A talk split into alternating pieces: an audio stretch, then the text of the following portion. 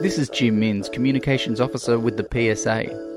On the podcast this week... We need to rally together and fight. And I can tell you now, myself and my delegates, we are in it for the long haul. We aren't going anywhere. We're going to be a thorn in their side. Mere weeks before Christmas, TAFE staff are blindsided by a decision from the Minister to delete two hundred jobs.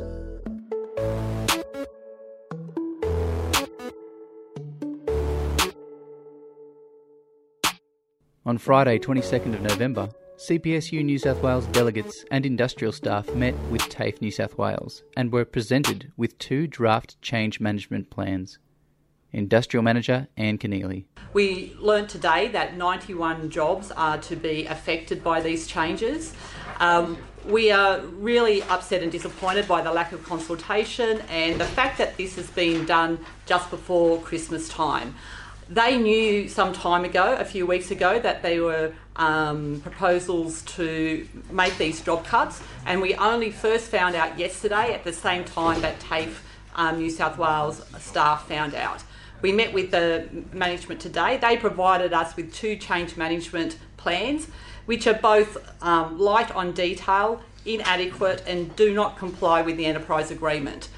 Accordingly, we have um, filed a, um, lodged a dispute um, with TAFE um, around lack of consultation, seeking that um, adequate consultation occur and that nothing else proceeds until this happens. Simon Gray is the TAFE Departmental Committee Secretary. So TAFE has gotten to this time of year and it seems that they've decided that they have a budgetary crisis and uh, they've just...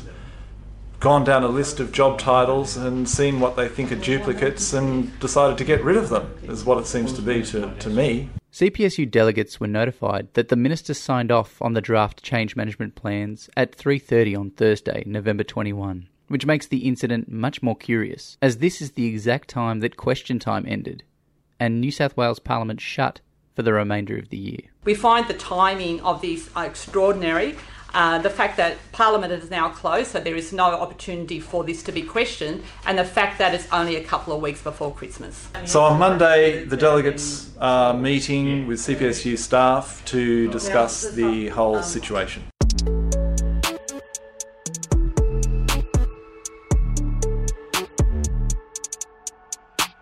On Monday, November twenty-fifth, C P S U delegates discussed the developments and planned their action.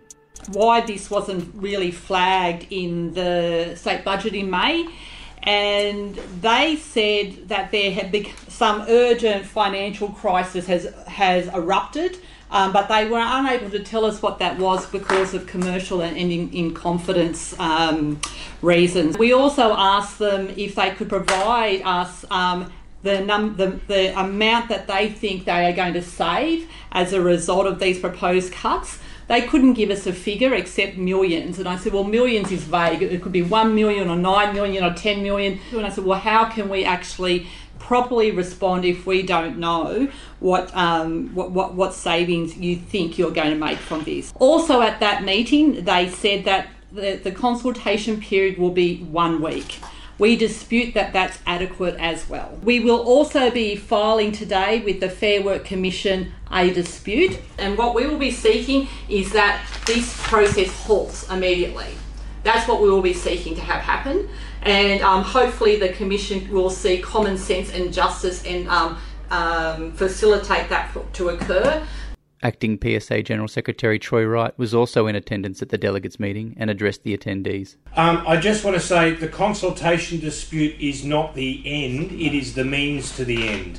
So keep that in frame, that um, we don't want just consultation, we want the opportunity to be consulted so you can achieve something. So once we get the halt on it through the Commission and once we get the consultation process proper and, and, and a real consultation process, that then gives us the opportunity to dig into the weeds, and that's where you'll all need to be involved. Okay, that's got to be the end game. The dispute with the Fair Work Commission was filed at eight a.m. Friday, November twenty-ninth.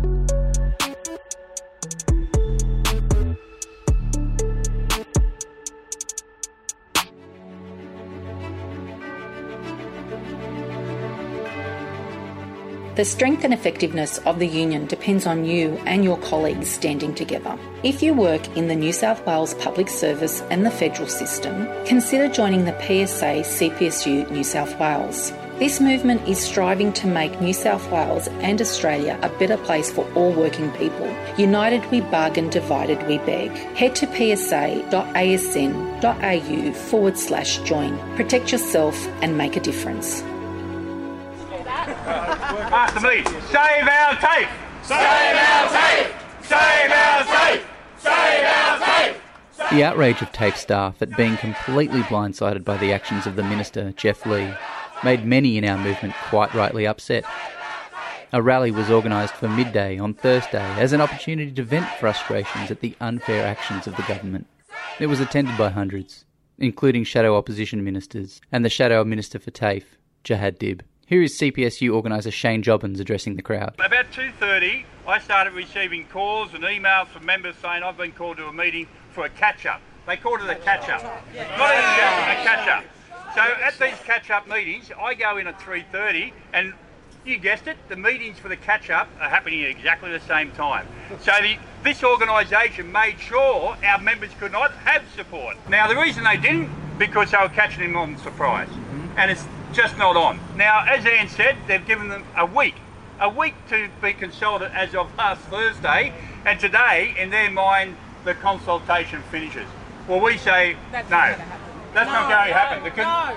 We will drive the consultation, we will tell them how it's going to be done, and we're in the Commission at eight a.m. on Friday to do exactly that. Yeah. Yeah. Of the two hundred proposed job cuts, we outlined that some include computer support officers who run I T installation and maintenance of classrooms, affecting students' ability to learn should they be removed from campus, along with on-site tradespeople responsible for campus maintenance and plumbing, which is most frightening in that most TAFE campuses are sites with high foot traffic requiring continuous service and maintenance of facilities. Now, their reasoning for this is that they're duplicate, duplication within the workplace and so on, which we find amusing because we've been screaming for the last ten, twenty years to fill the bloody jobs that they haven't filled. Yeah.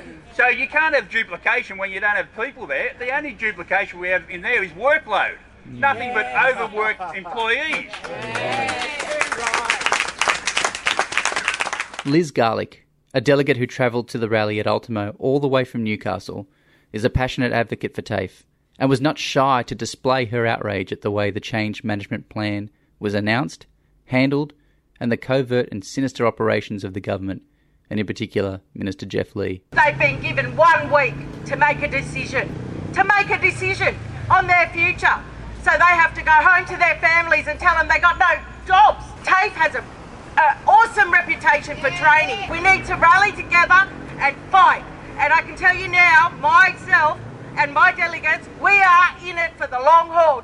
We aren't going anywhere. We're going to be a thorn in their side.